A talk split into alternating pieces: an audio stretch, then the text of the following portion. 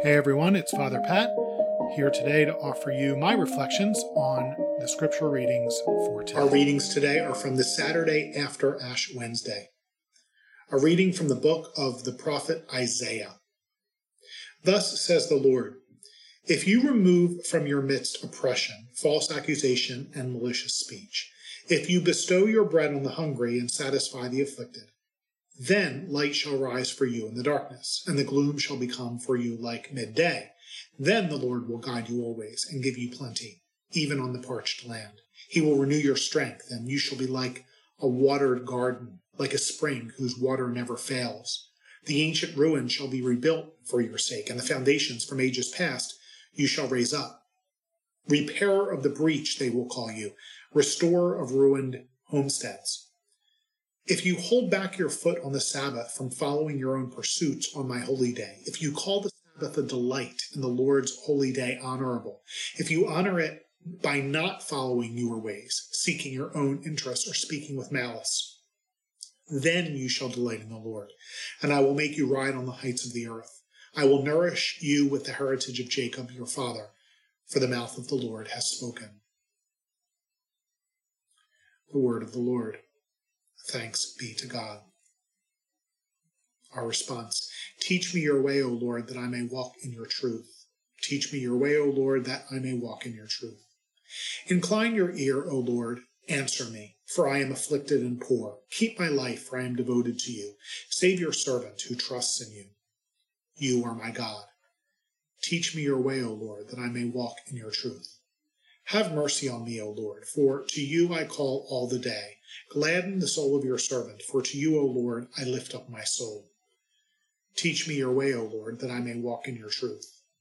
For you, O Lord, are good and forgiving, abounding in kindness to all who call upon you. Hearken, O Lord, to my prayer, and attend to the sound of my pleading. Teach me your way, O Lord, that I may walk in your truth. The Lord be with you. A reading from the Holy Gospel according to Luke. Glory to you, O Lord. Jesus saw a tax collector named Levi sitting at the customs post. He said to him, Follow me. And leaving everything behind, he got up and followed him. Then Levi gave a great banquet for him in his house, and a large crowd of tax collectors and others were at table with them.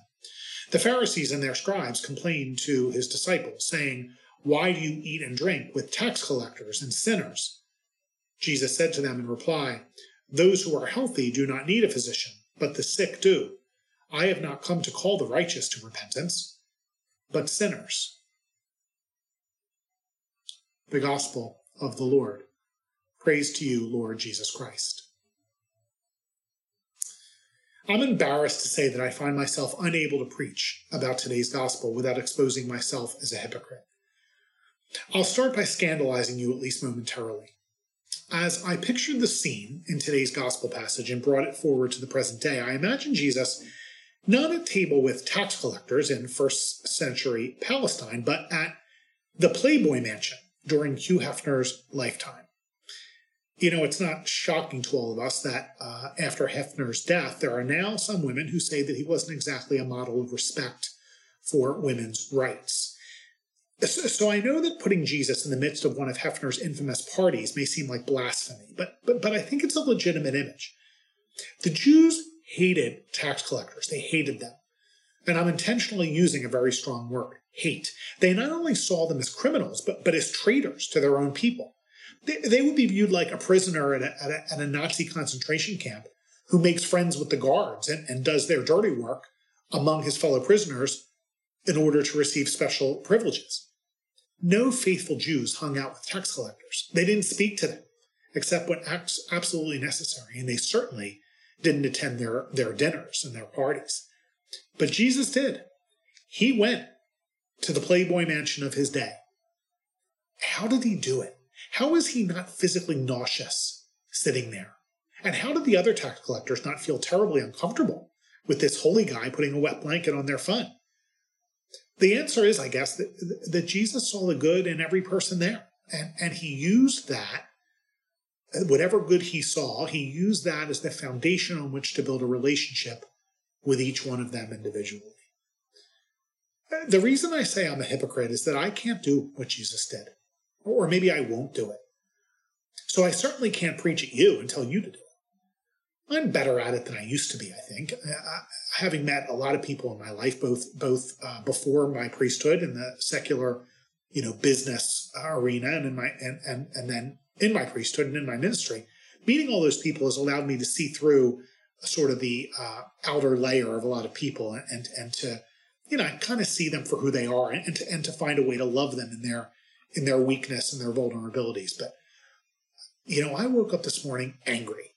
And, and, and why was I angry? Because I had this really weird dream last night. Really, really, really strange. In the dream, I was working on the crew of a musical.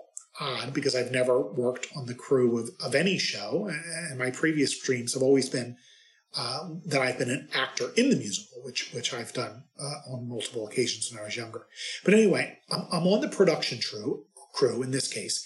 And the show is at least uh, nominally directed and produced by the same director and producer from my high school days. So I'm, I guess I'm sort of back in high school, but I, but I'm an adult. I mean, I'm, I'm not I'm not high school age. But but but the director and the assistant director or the producer have given over effective control to another person. Um, sort of delegated responsibility for the show to this other person who is overturning all previous precedents and expectations and hurting people in in the way she's doing things. I'm trying to, to do what I'm told, right? To keep things calm, etc. When when the new person screams at me, screams at me publicly for something that amounts to a little more than than than not reading, being able to read her mind. I don't react well, let's put it that way. In fact, in the presence of many of the cast and crew, I unleash an expletive-filled tirade at her that would make that would make Hugh Hefner blush afterward, I think in in my in my dream still, I think that that maybe I didn't handle that so well, and I've only created more problems, more tension, more division. End of dream. The bottom line is this. I don't know that I can go into the Playboy Mansion and see the good in Hugh Hefner at the moment. Because while I'd like to think of myself as mostly mostly forgiving, there are those in my life in, in whom I see no good. And I know that's not Jesus. I so desperately need his help. And that's why Lent is not going away anytime soon. But thank the Lord that he's patient with me. God bless you.